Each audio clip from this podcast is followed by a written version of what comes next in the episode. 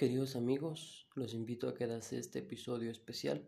Hoy estaremos transmitiendo una entrevista realizada en Instagram con Madaid Collado, una influencer católica muy joven que ha hecho en TikTok un lugar para llevar a la gente a Dios.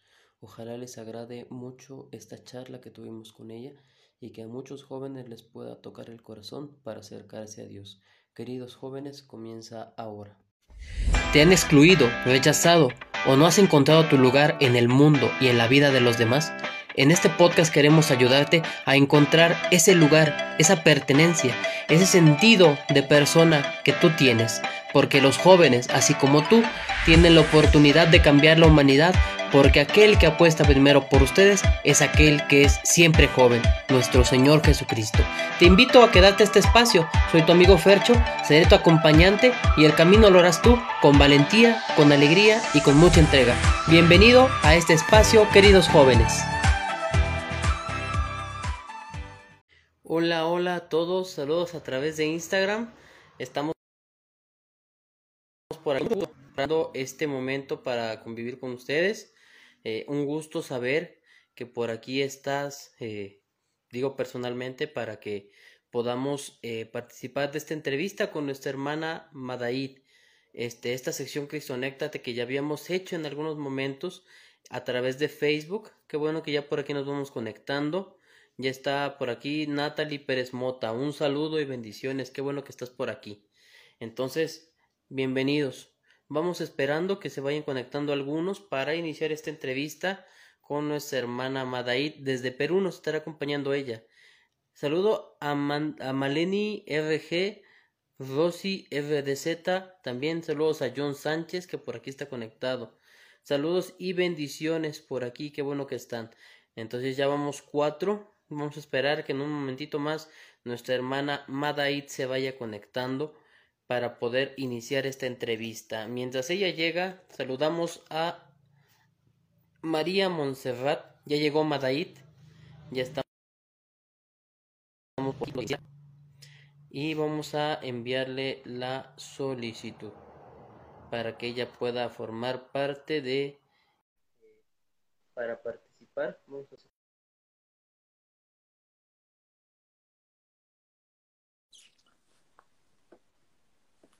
Vamos a iniciar. Esperar que no nos falle. Hola, hermano, ¿qué tal? Hola, saludos y bendiciones, hermanas. Saludos hasta Perú.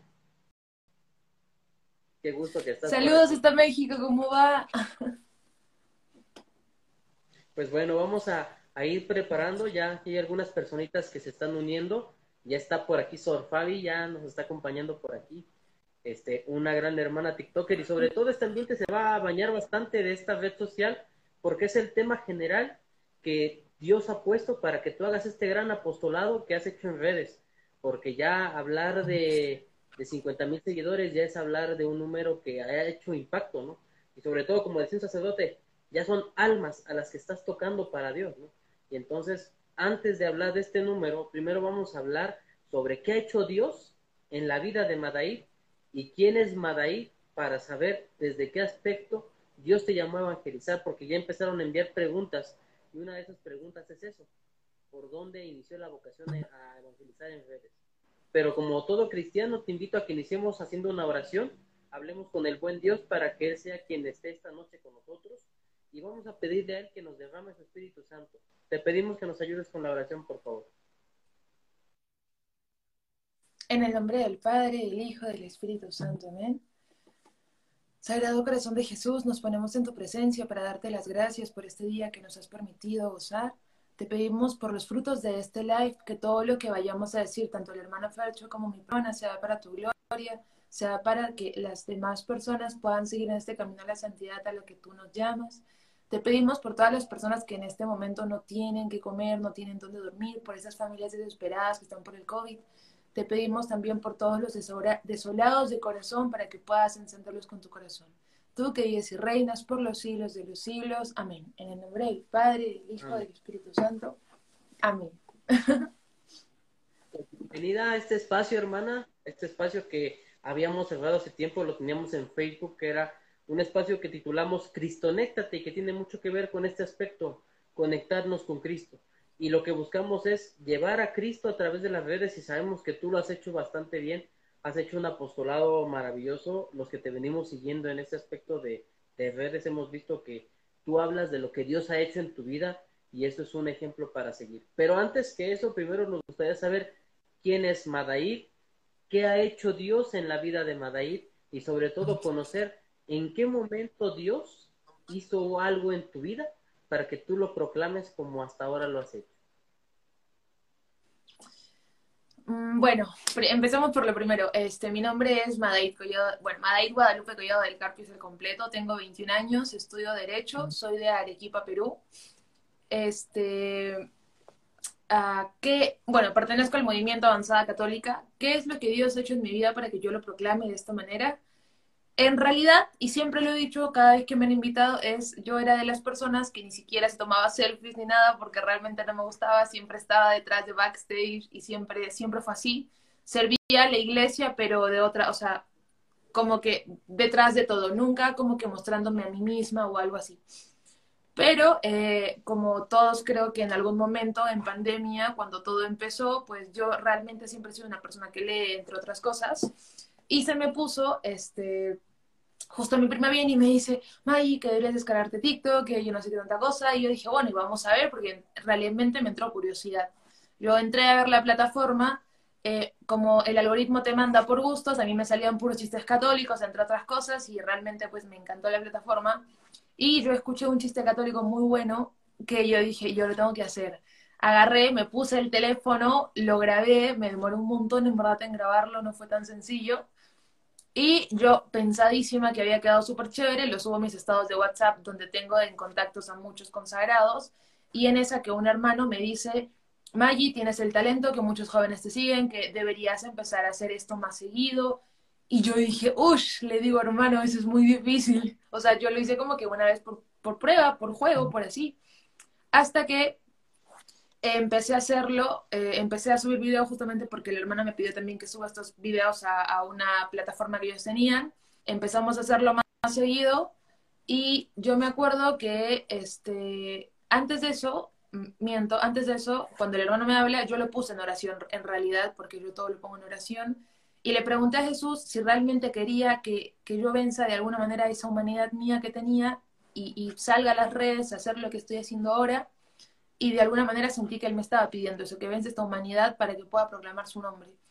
Eh, pasó el tiempo y yo ya empecé a subir más videos continuamente en TikTok y como a los 10, 15 videos que yo había subido, eh, me contacté con el padre Jorge Reinaudo, que me dijo que tenía el talento también y que tenía un carisma que contagiaba a los jóvenes, entre otras cosas, y que lo haga. Y yo para ese tiempo, eh, cuando ya empezó la cuenta de alguna manera a crecer, yo no te voy a mentir, hermano, tenía mucho miedo, ¿qué va a pasar?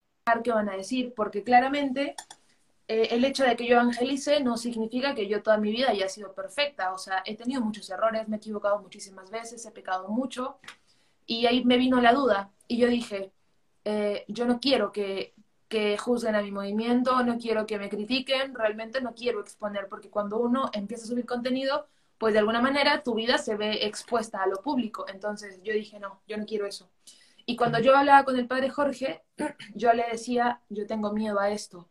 Y las palabras que él me dijo nunca las voy a olvidar, que fue, lo que tú puedes hacer por la iglesia, nadie más puede hacerlo. Y he ahí donde yo dije, esto completamente es de Dios. Cuando empecé a evangelizar, todo empezó a, bueno, mi oración se fortaleció muchísimo más, porque cuando uno está evangelizando, como tú puedes decir si es verdad o no, que muchas veces porque estamos más expuestos al mundo, eh, te puede jalar o la vanidad o el ego, puedes perder el horizonte que tú empezaste por Dios, pero luego te empiezan a gustar como que, ay, ¿cuántos me están mirando? ¿Cuántos likes tengo? ¿Por qué no crezco tanto? Entonces, de repente se cambia el horizonte y tienes que volver a ese horizonte. Entonces, por eso yo siempre digo, cuando alguien quiere empezar a evangelizar, lo primero es reforzar la oración. Sin eso no. Pero bueno, no me expando más y eso creo que de alguna manera responde a cómo empecé en redes y así. Así que bueno, sigamos. Ahorita que hablas sobre esta parte, me parece como que tu historia fue similar a la de San Pablo, ¿no? Que él se convirtió, pero antes hizo daño, y sin embargo, cuando empezó esos primeros días, puede decir, y si me aceptan o me rechazan y si tal vez lo que yo estoy haciendo nadie lo cree por mi historial y ahí es donde podemos entender lo que él mismo decía, ¿no? Ya no soy yo, sino es Cristo quien vive en mí. Y eso es a veces parte de la conversión o del cambio, ¿no? Cuando Dios obra y antes de nuestra vida se hizo patente en nuestra humanidad y después hay una transformación, eso es lo que hace que haya méritos en nuestra vida. Y esos son los santos, ¿no? Aquellos que tuvieron un pasado hijos de Dios. También acercaron a Dios.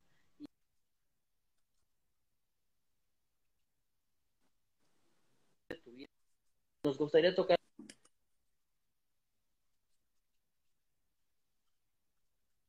Dios se acercó a tu vida y qué fue lo que hizo para que tú decidieras anunciarlo.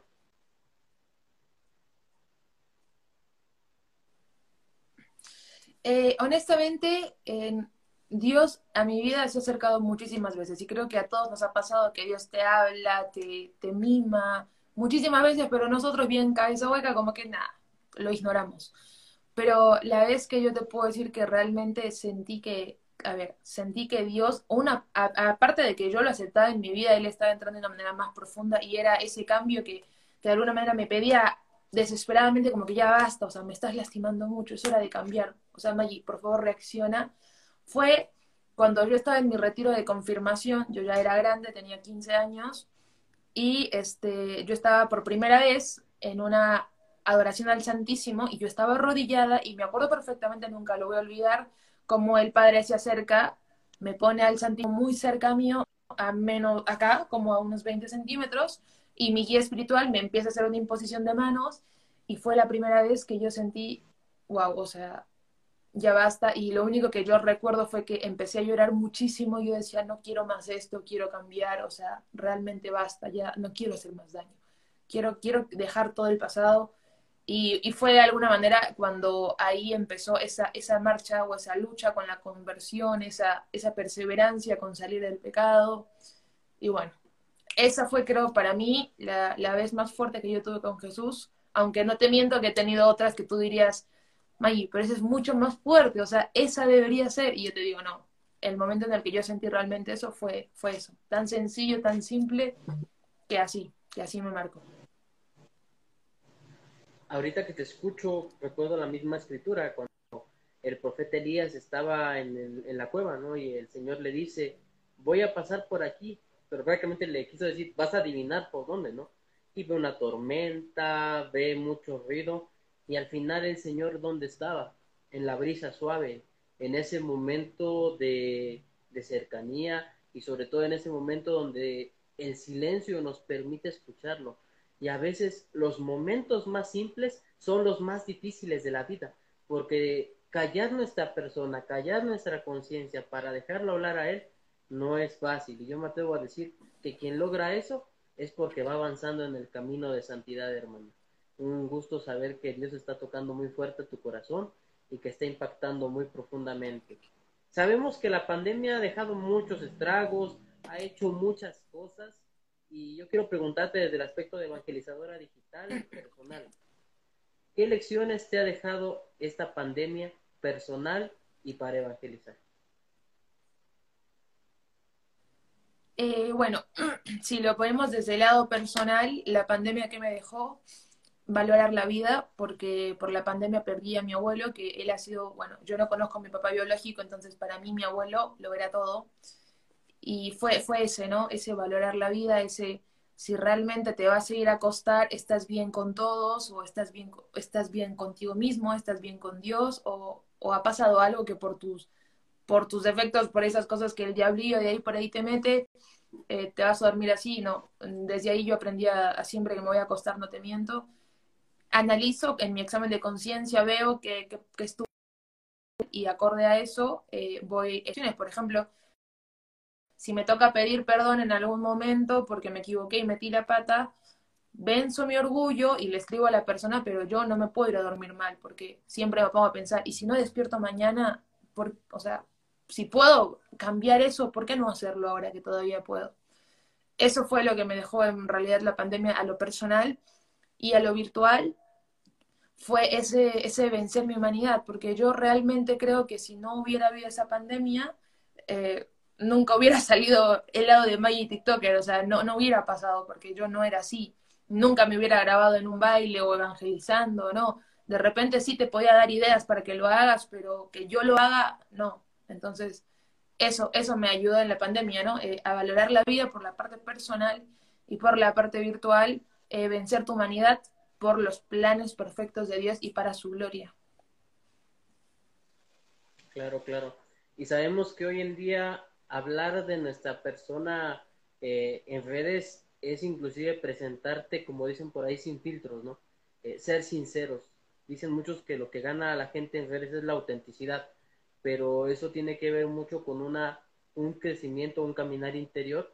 Como decía San Juan de la Cruz, a veces pasamos por noches oscuras, las cuales nos van haciendo conocer de qué pata cogíamos, pero también cuáles son nuestros puntos fuertes, ¿no? Y entonces, aunado a esto, eh, siguiendo tus TikToks que son muy buenos, este, he descubierto que has puesto gotas de espiritualidad en ellos, porque hablas de cosas muy sencillas, pero a la vez muy concretas. Y esto lo hacían santos como Francisco de Asís, como Juan Bosco, como Teresa del Niño Jesús. Y entonces mi pregunta en este aspecto es, ¿tienes algún santo de devoción y qué has aprendido de los santos? A ver, de, de los santos, yo cuando escucho la vida de cada santo que se me presente, admiro siempre una cosa, absolutamente de todo. Yo no te puedo decir, ah, es que yo escuché a tal santo y no me sorprendió. No, la vida de cada santo me sorprende. ¿Por qué? Y ahí me di cuenta de algo. Cuando Dios te llama a la santidad, realmente te llama con tu nombre, porque no hay ningún santo que se parezca. Todos tienen un pasado, tienen un presente, tienen un futuro, todos tienen esa, esa diferencia que Dios marcó en su vida. Por ejemplo, si pensamos en San Agustín, hay una clara diferencia cuando Dios toca su vida, pero si nos vamos a Santa María Goretti, esa santa desde muy pequeña sintió, o sea, fue llamada a la santidad. Entonces, eso es lo que de alguna manera a mí me hace pensar, Dios a mí me llama a la santidad por mi nombre, no quiere una Maggie que imite a tal o a tal, bueno, sí que los siga o que los tome de ejemplo, pero no que los imite o que diga lo mismo. Quiero una, santa, una Maggie auténtica, una Maggie que realmente cuente su historia y que marque esa diferencia. Y, si me dices a qué santo yo admiro un montón, yo francamente a San Padre Pío de Pietrelcina. Es un santo que para mí es, Dios mío, o sea, es tremendo santo. O también te puedo decir a Santa Vaquita, que toda su historia, eh, la esclavitud, todo lo que vivió, cómo, cómo fue al convento a decirle a la hermana que realmente lo quería todo y cuando hace la promesa de los tres votos, ese decirle, porque le piden pobreza en un uno de los votos y ella le dice como que no tengo nada y, lo que, y todo lo que tengo se lo entró a Jesús. Entonces, en verdad, tú me dices, admiras, yo sí admiro un montón de santos. O la última cachetada, yo siempre digo, eh, Carlo Acutis nos dio una cachetada a todos, porque nos dijo, hey, la santidad no está lejos, porque erróneamente y lamentablemente la mayoría de personas pensamos, o, bueno, yo pensaba, me incluyo, era el hecho, cuando tú vas a una iglesia y miras a un santo en su tremenda estatua súper linda, tú dices, uff, imagínate llegar ahí, imposible. Entonces, esa palabra imposible se ha mentalizado tanto entre las personas que uno dice, es imposible llegar a la santidad. Pero Carlo Acutis vino y te dijo, oye, es completamente posible, es completamente alcanzable y la santidad está muy cerca a ti. ¿Por qué? Porque Dios no te pide que, uy, que venga una persona con una pistola y te diga, ¿crees? ¿No crees? No.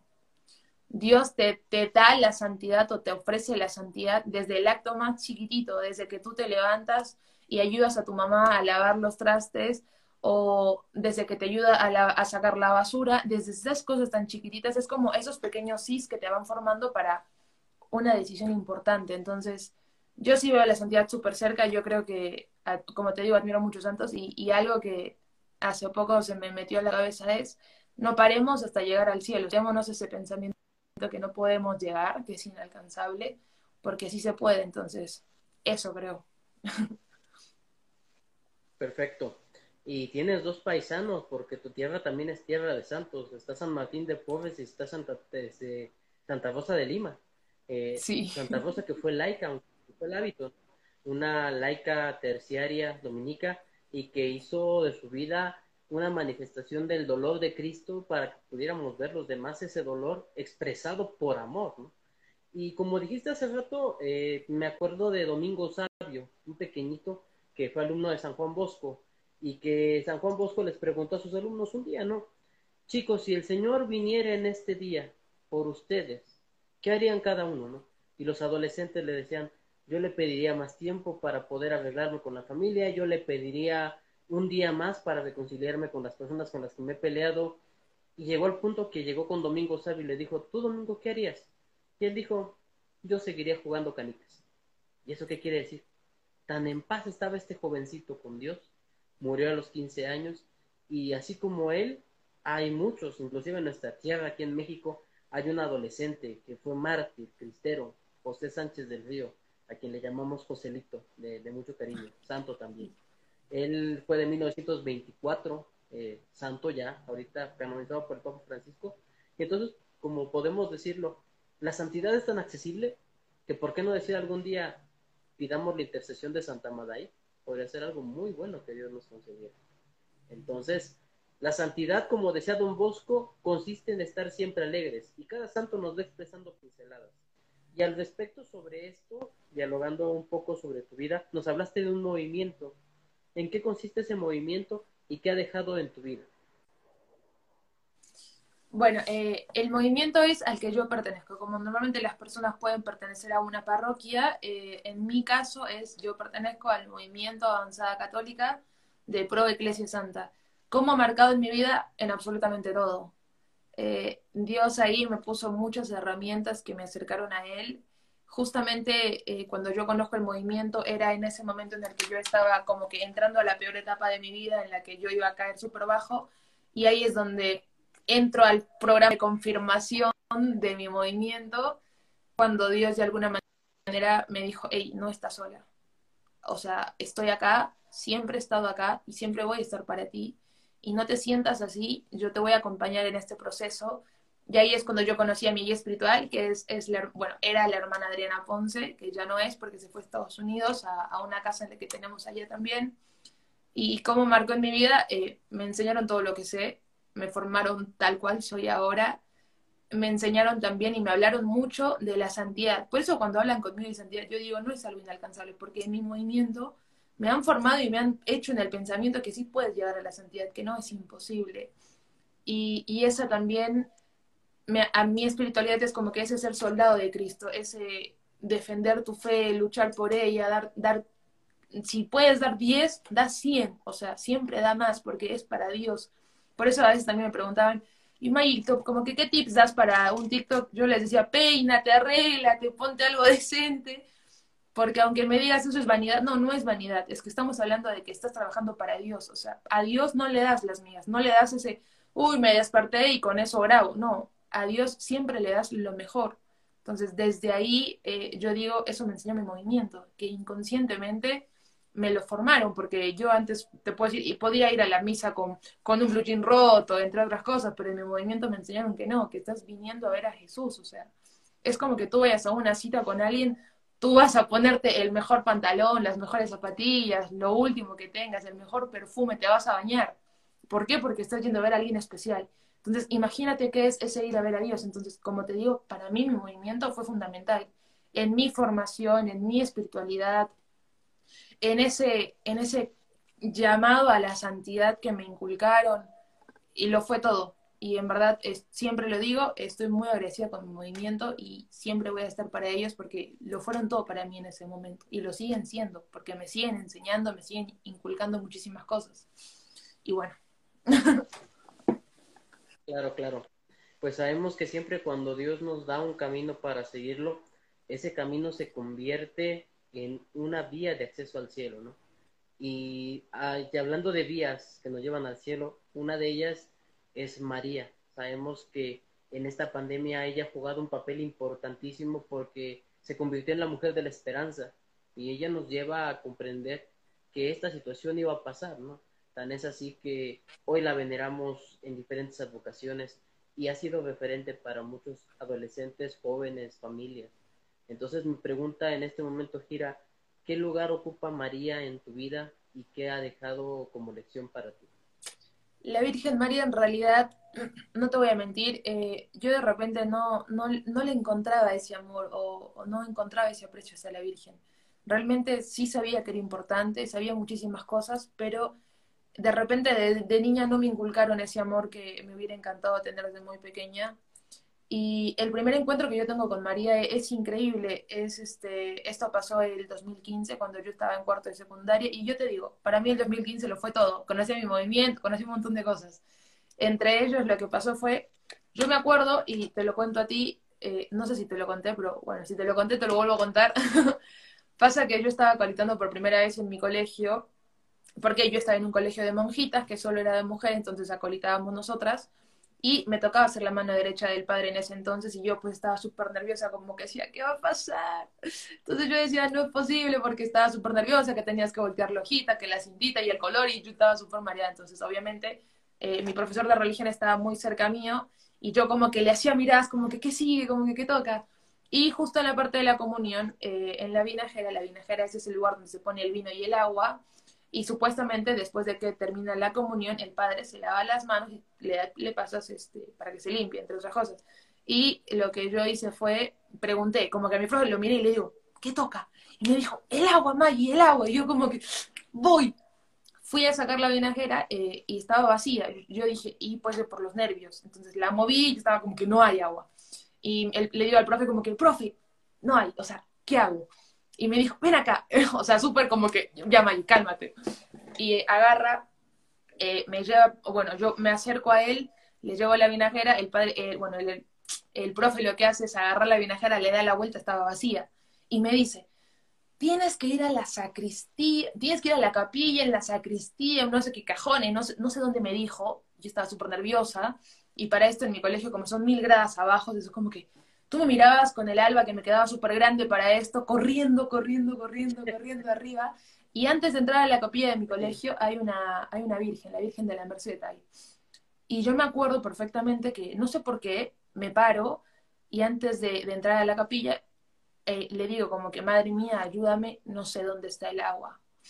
Y no sé por qué se me dio por abrir la vinajera y estaba completamente llena de agua. Y yo dije, o sea, yo me quedé en shock, o sea, no te miento, yo estaba como que impactada por lo que acaba de pasar, no entendía lo que estaba pasando y es como que me quedé así súper confundida como por un minuto y luego de la nada reaccioné y dije, ya, tengo que bajar. Bajé corriendo con el agua, termina la misa y para esto el padre que le estaba oficiando era mi confesor. Entonces yo agarro, le cuento a mi profe de religión y le cuento al padre, que era mi confesor, que me conocía siempre, y, y ellos le contaron a la directora del colegio que era una hermana y así sucesivamente, vieron las cámaras y todo por si de repente estaba mintiendo, qué sé yo, que nunca mentí. Y este, claro, pues entonces revisan las cámaras, miran que en verdad nunca me acerqué a nada y que en verdad sí pasó así. Y no te miento, Percho, de la nada, los días continuos a eso que pasó, a este acontecimiento, eh, las monjitas entraban y me sacaban de las clases y decían como que tenemos que hablar con Maggie y me sacaban y me decían que Dios se ha representado en la manera más pura, que es el agua, que esto es una señal. Y yo me acuerdo, y fue lo más gracioso, que cuando mi mamá iba al colegio le decían, ella puede ser la futura directora del colegio. Y yo estaba como que, no, hermano, o sea, no da. Pero ahora que me hacías la pregunta, yo decía, no, ese ha sido el momento más íntimo de repente que he tenido con la Virgen cuando me, me socorrió en ese momento que en verdad no sabía qué hacer y ahora que me pongo a pensar, es eso, ¿no? Es ese desesperamiento que yo tuve, que acudí a María y que me ayudó, que me acogió y que me dijo, hey, yo soy tu madre y siempre estoy para ti también. Entonces desde ahí empiezo a agarrar cierto afecto a María, empiezo a averiguar y decir cómo se reza el rosario, cómo se hace esto, cómo es la consagración a ella, y empiezo a averiguar más y empiezo a agarrarle ese afecto. Y no te miento, yo cada que me levantaba en mi oración, yo le decía a, Jesús, le decía, por favor, dame más amor por mamá María, quiero amarla más, quiero entender más esto.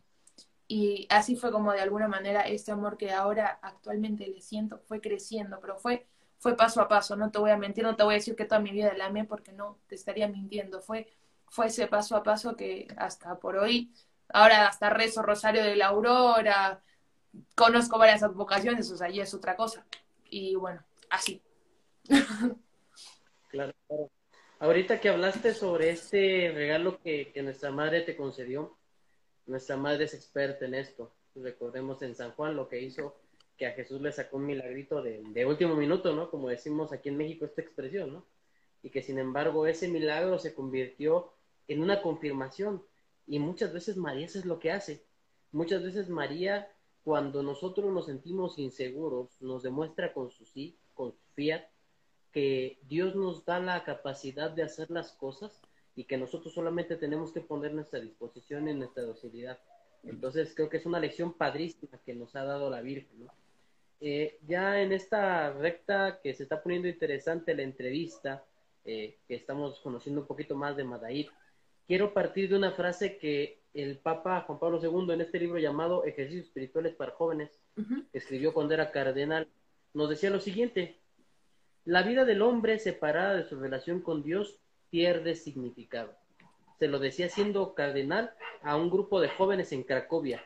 Entonces mi pregunta va sobre este punto. Vemos que tú tienes una relación con Dios padrísima y vemos que algunos jóvenes te siguen y algunos de esos jóvenes tal vez no tienen una relación seria con Dios. ¿Qué consejo les darías a ellos para que su relación con Dios sea creciente? Eh, bueno, la relación con Dios en verdad yo siempre la he visto como, a ver, como, y siempre la comparo con esto. Tú normalmente cuando quieres conocer a alguien, lo que haces es, te interesas más, averiguas cuándo es su cumpleaños, tratas de hablar más con esa persona, le preguntas cómo está, cómo se siente. Existe ese interés por, entonces primero es eso, ¿no? Interesarte y, y no miremos a, Jesús o a Dios como algo muy extraño o algo en que no nos conoce. En verdad es el único que nos conoce a plenitud porque también estamos hechos y semejanza de Él. Eh, ¿Qué les aconsejo? Que empiecen de a poco. Eh, yo nunca voy a recomendar a alguien que empiece su relación con Dios, oye, lee la Biblia media hora o estudia este libro o lee el catecismo. No, mentira, porque se va a aburrir. Porque cuando uno no entiende qué significa el catecismo, no entiendes los dogmas, no entiendes la Biblia, para ti es como un puma en tu cerebro, entonces te vas a aburrir. ¿Qué recomiendo? Que empiece como una relación con amigo o sea, hacer oración cinco minutos a la noche nada más, dile, oye, ¿cómo está? ¿Me fue bien? ¿Me pasó esto? O pidiéndole si quieres, es, es eso, pídele, agradece y listo, ahí queda. Y de alguna manera yo estoy muy segura que Jesús poco a poco va a ir incrementando ese amor en tu corazón hacia Él y vas a sentir de alguna manera esta intriga o ese interés de querer saber un poco más. Entonces ahí tú mismo vas a querer agarrar la Biblia, vas a querer leer los pasajes, vas a querer ir a misa, vas a querer confesarte, es eso, ¿no? Es ese de a poquito.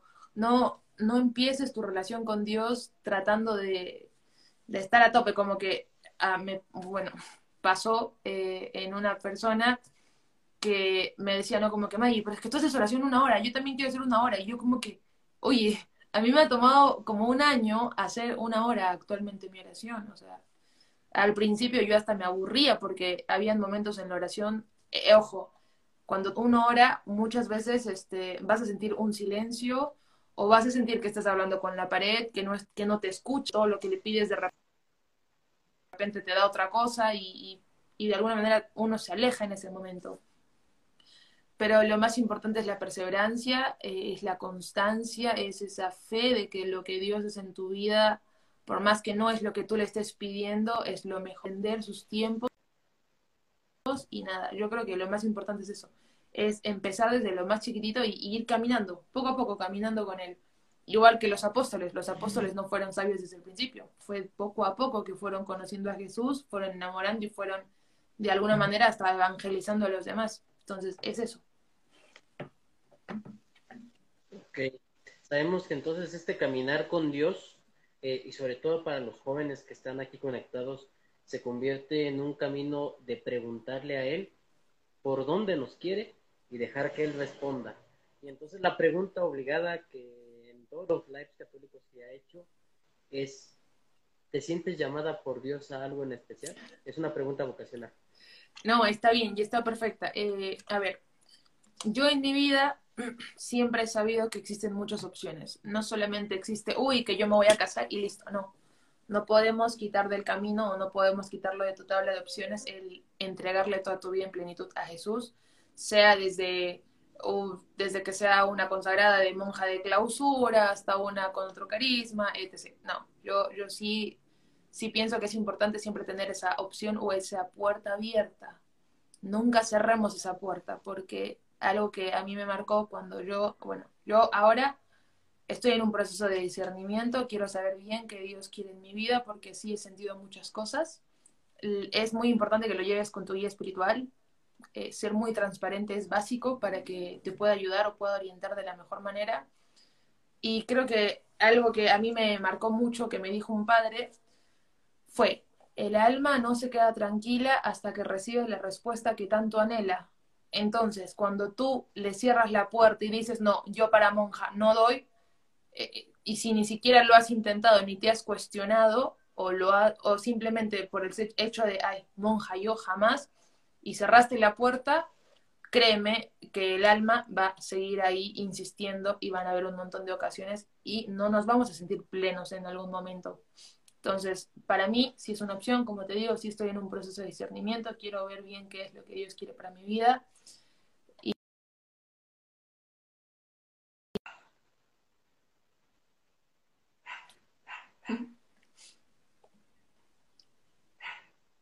Perfecto, perfecto. ¿Se escucha bien? Bueno, en lo que viene nuestra hermana, continuamos. Este, vamos este, esperando que ella se vuelva a conectar. A lo mejor a veces son detalles con la señal, pero parece que ya está de nuevo con nosotros aquí.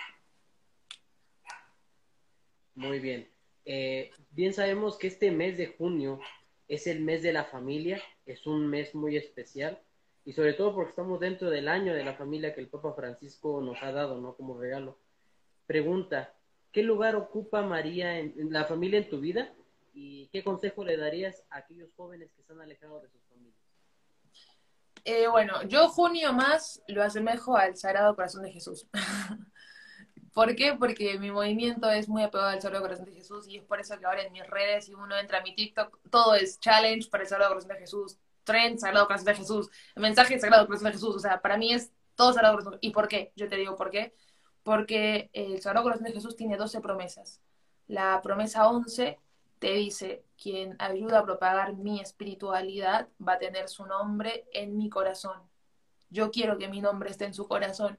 Y si está en mis manos poder hacer lío para que la gente escuche un poco más o se relacione al Sagrado Corazón de Jesús, ah, délo por hecho. Y es lo que estoy haciendo. Pero eh, abordando la pregunta que me haces de la Sagrada Familia, ¿qué lugar ocupan para mí? Muchísimo para mí, tanto José como María como Jesús son el tremendo ejemplo de esa unión, de esa o sea, también de esa, de esa, esa seguridad de que la familia va, va a trascender, que no se queda, esa seguridad de que la humanidad no se acaba porque la familia siempre va a haber. Entonces, e, eso para mí es. Y, y a ver, eh, por ejemplo, me tocabas el tema también de cómo, qué les recomendaría a los jóvenes respecto a la familia. Mira, yo en carne propia te puedo decir, yo no conocí a mi papá. Hace poco en realidad hablé con él por primera vez. Pero antes de hablar con él, yo, yo tenía mucho rencor hacia él por el hecho que decía, ¿cómo es posible que él sea feliz, él tenga todo, mis hermanos, yo tengo hermanos, lo tengan todo y yo acá le esté pasando así, que no me parece justo. Tenía muchos sentimientos negativos hacia él, en realidad le, le deseaba muchas cosas negativas. Nunca la muerte, pero sí como que no le deseaba la felicidad decía que sea infeliz de alguna manera.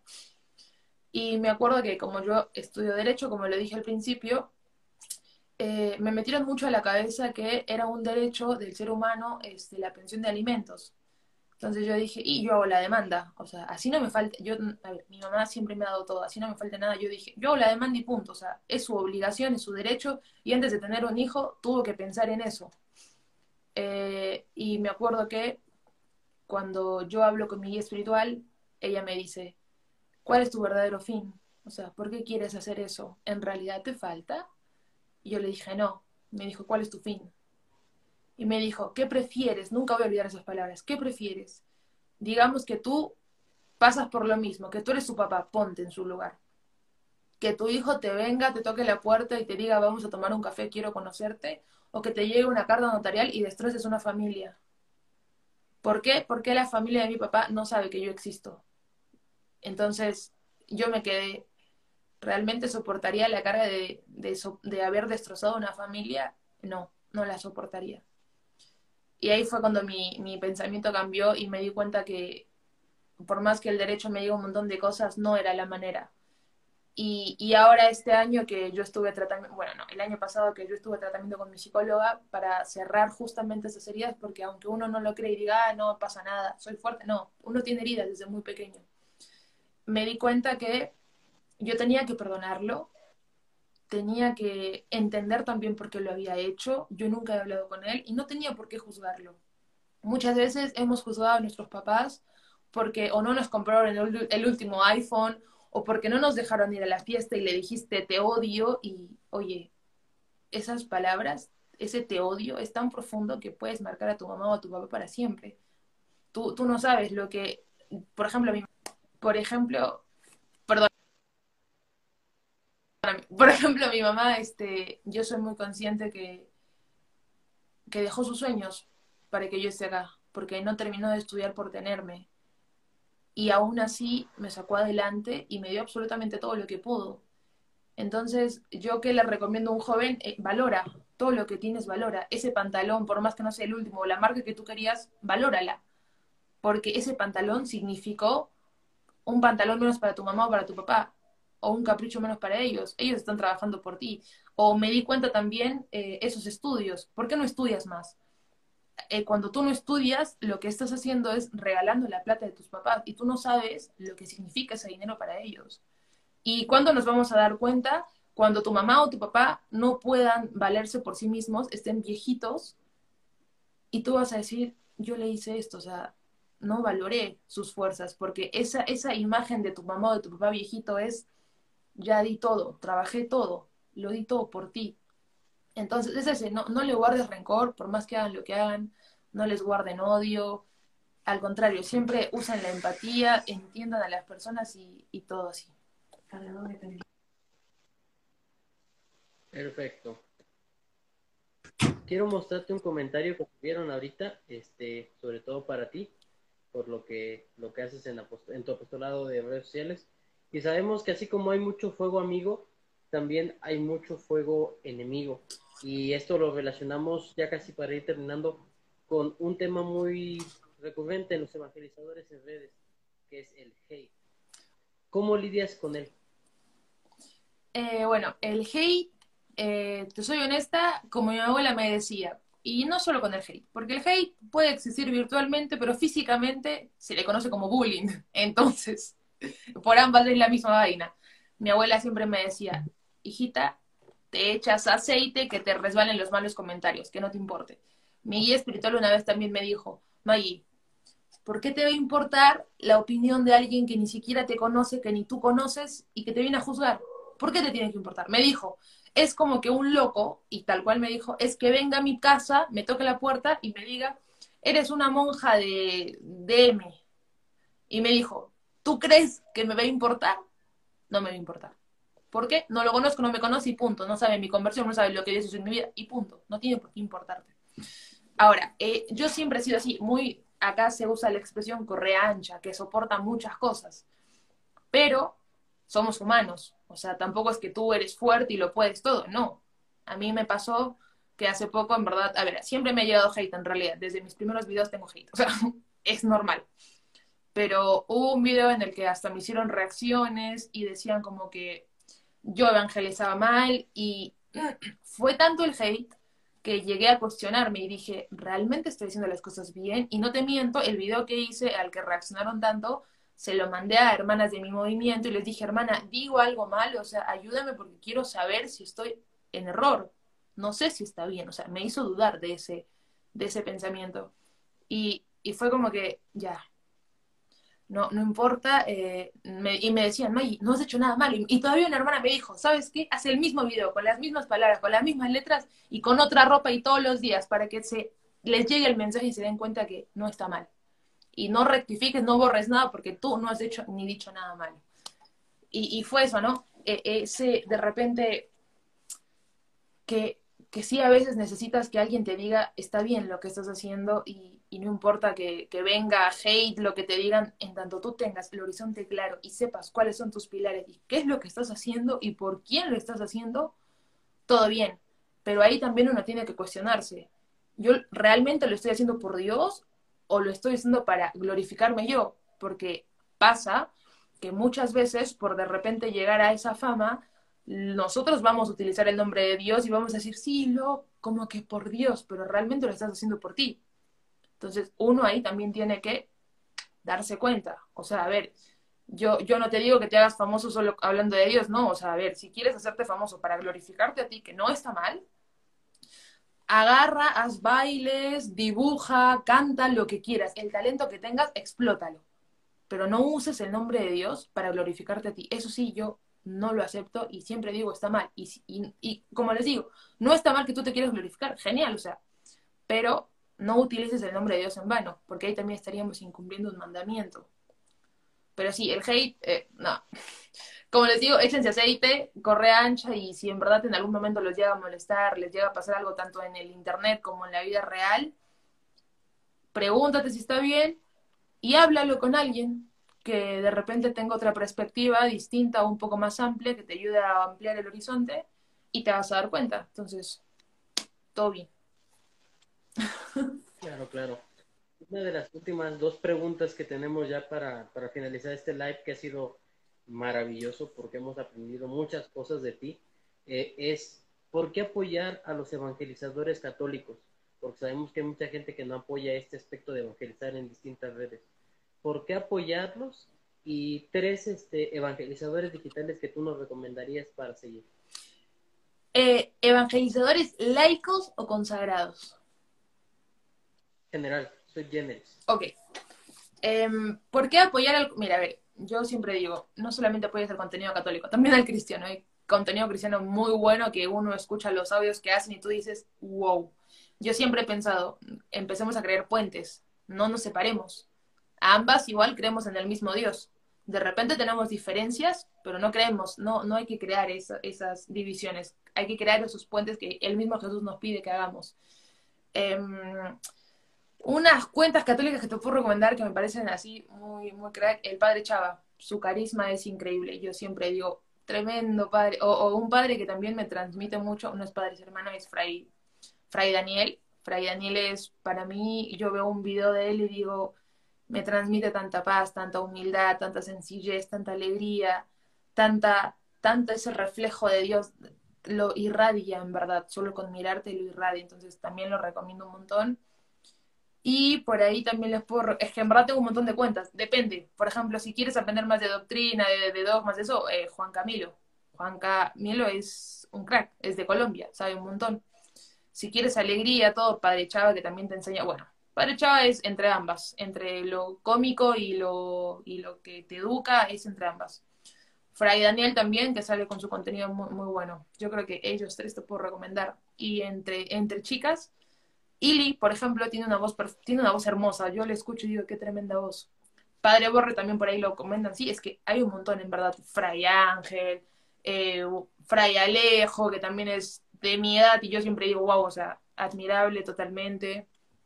Hay un montón en realidad. En Argentina también Sol, Sol canta precioso, es muy linda. O sea, hay un montón en verdad. No me, no me alcanzaría el live para nombrarte a todos los que hay, pero sí, yo creo que es importante apoyarlos porque, y, no, no solo, a ver, no solo el contenido católico, en sí, yo creo que a los cantantes católicos es más importante apoyarlos. ¿Por qué? Porque de alguna manera este, están llevando la palabra y lo están, ellos sí lo están arriesgando todo. ¿Por qué? Porque se dedican a eso. Yo, por ejemplo, te puedo decir, lo hago en mis pasatiempos. Listo, genial. Pero un cantante católico sí le pone dinero para que salga uno de sus temas, sí le pone, o sea, hay inversión. Entonces yo sí pienso que eh, más que apoyar a, un TikToker, es apoyar a un cantante católico es básico. O sea, si escuchas una canción, ponle hashtag, menciona, lo pon como que buenísimo. O sea, dale ánimos a tu hermano. Porque él sí se le está jugando toda. En realidad se le está jugando toda. Entonces, eso. Perfecto. Y la última pregunta con la que cerramos esta noche maravillosa es, ¿qué consejo en general tú le puedes dar a los jóvenes que se han conectado a este live?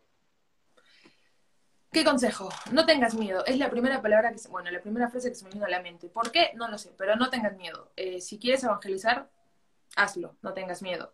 Eh, yo era, y las personas que me conocen pueden saber, yo no me tomaba fotos ni nada, era imposible que lo haga, pero aún así estamos acá por Dios. Eh, no tengas miedo si, si tienes de repente ese llamado a la vocación a la vida consagrada, no tengas miedo. O sea, el mismo Jesús te lo dice, no tengas miedo, grábatelo en el corazón. Si quieres gritar el nombre de Jesús, si tienes dudas de tu fe, no tengas miedo en preguntar, no te quedes con la duda. Entonces, para mí creo que, y creo que ya sé por qué se me vino a la cabeza el Espíritu Santo, es, siempre digo, es mi manager, siempre me ilumina, me dice qué decir, es esa frase a los que se conectaron, los que están, los que de repente ven de live, no tengas miedo. Si quieres evangelizar, lánzate porque lo haces por Dios.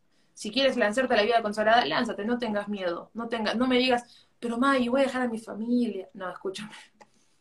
Tú puedes dejar un montón de cosas, pero Dios te asegura la felicidad tanto para ellos y te la duplica a ti. Entonces no tengas miedo de darlo todo por Él. Y esa es la frase creo que con la que podríamos cerrar. No tengas miedo y la última que es mía, no paremos hasta llegar al cielo. O sea, dalo todo. En tu día a día, no, no pares hasta, hasta decir, puedo irme a dormir en paz. Perfecto. ¿Cuáles son las redes en las que te pueden seguir los que están aquí conectados y que están por aquí este, siguiendo la transmisión? Eh, por Instagram, desde la cuenta que estoy haciendo por acá eh, con el hermano, y en TikTok. Solamente tengo esos dos. no tengo más. no, no me doy abasto. Muy bien. Bueno, vamos a terminar con una oración. Permíteme, me falta una invitada ahorita para que hagamos oración. Okay. Ahorita la traigo. Y vamos preparando este momento para hablar con Dios. Bueno, mientras nos quedamos, si tienen preguntas o algo, no sé, por ahí las pueden poner y no tengan miedo, como les decía. No tienen por qué tener miedo. Miedo tenle a, no sé, a que tu vida se vea desperdiciada pero a que tu vida sea gastada por Dios jamás. Muy bien. Pues vamos a hablar con Dios para terminar este live, para agradecerle este momento que nos concedió. Y sabemos que en este tiempo que el Espíritu Santo se derramó, que estuvo con nosotros, fue un momento en el cual pudimos comprender que a pesar de las dificultades está con nosotros. Entonces vamos a decir, pues, pues agradecerle a Dios este momento, agradecerle por ti, por tu vida, por tu apostolado, por lo que has hecho y lo que sigues haciendo para llevar su reino a los demás. Agradecer tu presencia aquí con nosotros, agradecer que eres un don de Dios para la iglesia, que eres eh, esa luz que Dios ha puesto en ese lugar determinado, para esa misión determinada, y agradecer porque has aumentado la fe de muchas personas que van caminando no detrás de ti, sino contigo. Vamos a pedirles al Señor y decimos en el nombre del Padre, del Hijo y del Espíritu Santo. Amén.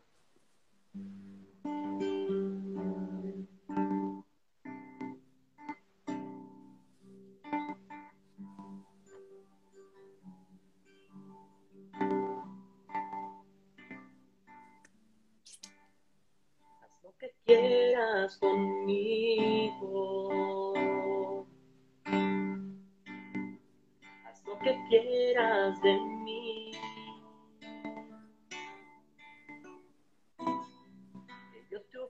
Con mi vida. Yo me rindo ante ti. Haz lo que quieras conmigo. Haz lo que quieras de mí.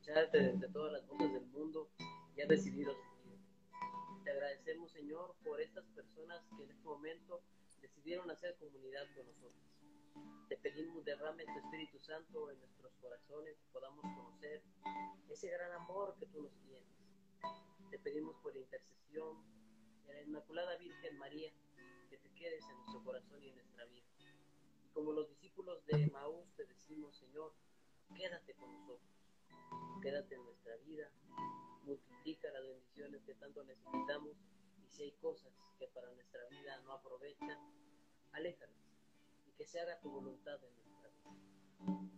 Y todo esto te lo pedimos, Señor, alabándote y bendiciéndote siempre. Te entrego todo lo que soy y todo lo que tengo, todo lo que quiero y todo lo que sueño.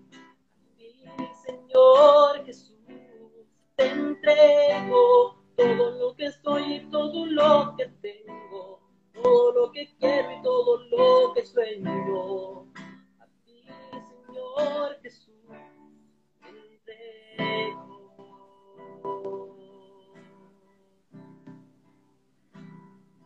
Te entrego. En el nombre del Padre, del Hijo y del Espíritu Santo. Amén. Muchas gracias, hermano, por estar aquí. Gracias por estar aquí con nosotros conviviendo. Gracias por formar parte de este espacio. Que el Señor te bendiga. Y, y, más adelante seguiremos pues invitándote para algunas otras actividades, pero te agradecemos este momento por, por estar aquí y te pedimos pues que ores mucho por este apostolado que vamos pues recomenzando eh, para que el Señor dé frutos en esto y seguiremos mucho y apoyando tus proyectos. Hermano, en primera quiero, o sea, quiero aplaudir el tremendo talento. Yo no sabía que cantabas tan bonito, cantas muy bonito y bueno, para Dios y como lo haces de corazón, en verdad, qué lindo, qué admirable. Eh, bueno, segundo, quiero agradecerte por haberme invitado, por darme la oportunidad de compartir un poco contigo parte de mi testimonio, parte de lo que viví. Ese, ese preguntar cómo estoy, cómo me siento es también este, básico para, para uno poder de alguna manera ser fuerte, aunque no lo crean, palabras tan sencillas como un cómo estás, un te quiero, un bendiciones, pueden cambiar la vida de alguien y en especial a mí me lo hacen muy seguido. En verdad, gracias por cada palabra, gracias por el momento, gracias a las personas que se conectaron y a las que lo pueden ver de repente en un futuro. Espero que todo lo que hayamos hablado les sirva, que el Espíritu Santo los ilumine y nada, como siempre lo digo, no paremos hasta llegar al cielo y como lo cerramos a esta noche, no tengamos miedo, no tengamos miedo de entregarlo todo por Dios. Bendiciones, amiga mía, pues echarle ganas a pedirle al Señor que nos acompañe y como decimos actualmente, la santidad está al alcance de un sí o de un no. Gracias por estar en esta sección, te agradecemos mucho, te pedimos que sigas orando por las personas que están aquí y estaremos orando por tu vida, por tu apostolado y por tu discernimiento. Y gracias a todos por haberse conectado. La próxima semana tendremos otro invitado con más alegría. Los invito a seguir a nuestra hermana Madaid, que tiene un apostolado bárbaro, impresionante, y sobre todo sigamos haciendo lío. Únanse a su tren en honor al Sagrado Corazón, que está haciendo bastante lío en redes. Y también, pues sigamos pidiendo al Señor que sea Él quien toque nuestro corazón y que su voluntad sea la realización de nuestras vidas. Cristonéctense, queridos amigos, muchas gracias. Y les pedimos si alguno de los que están por aquí puede tomar una captura aquí de nosotros que estamos por aquí con la hermana para que nos las puedan compartir. Ahorita yo se las paso. Perfecto. Gracias hermanos, bendiciones y que Dios me los bendiga siempre.